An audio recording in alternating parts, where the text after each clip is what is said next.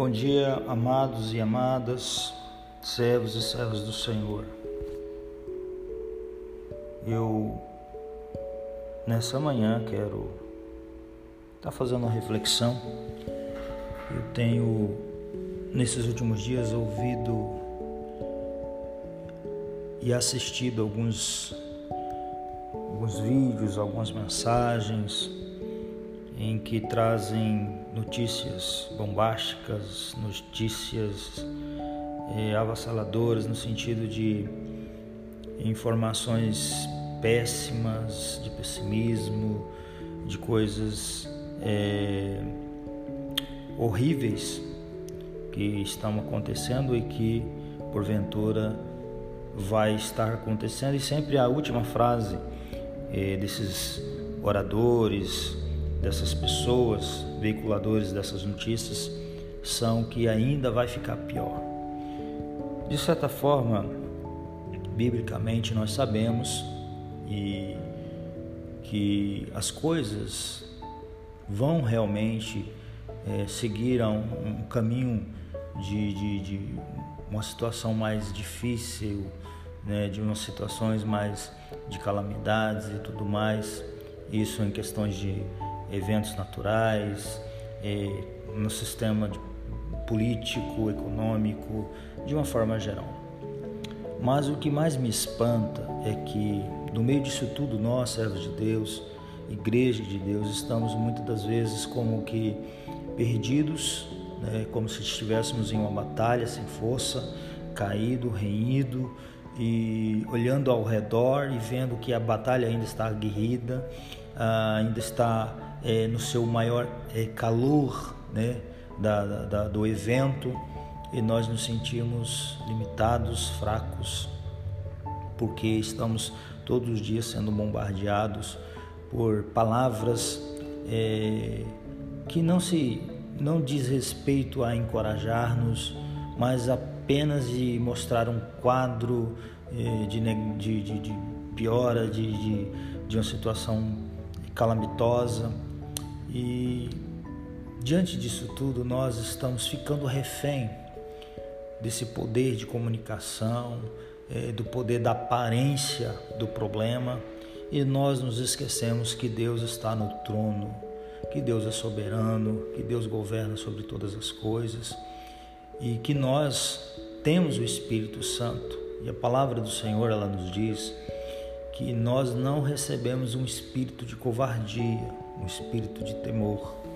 Né? Lembrando aos irmãos que ser corajoso ou ter coragem ou procurar enfrentar né, toda a dificuldade, seja ela em qual área for, não significa que nós não sentimos medo, né? mas ter coragem é não ser dominado pelo medo que se instaura né, de forma sutil, sorrateira no nosso coração.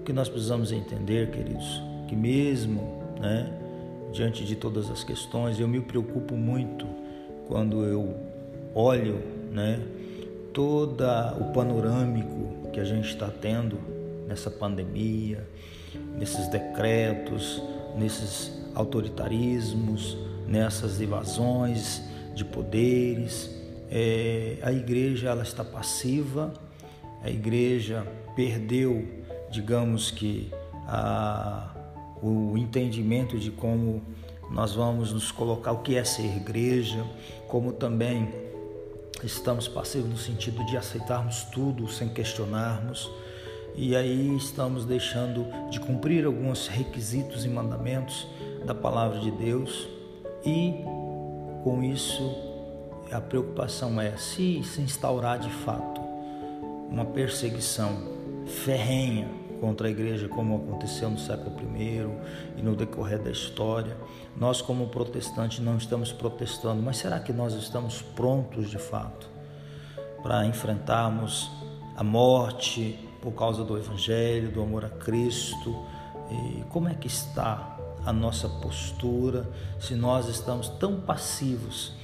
Há tanta arbitrariedade de decretos, de proibições, e com isso nós estamos deixando, eu não digo apenas de congregar no templo, é, lá em que nós temos, mas de nos congregarmos como igreja mesmo, para estudarmos a palavra, para orarmos e de certa forma nós estamos deixando de fazer isso. Nós não queremos é, enfrentar isso sobre o pretexto de obedecer às autoridades, ignorando o contexto desse texto, e isso nos leva a ficar um pouco preocupado. E a minha reflexão é, para concluir é que nós precisamos tomar uma postura diferente.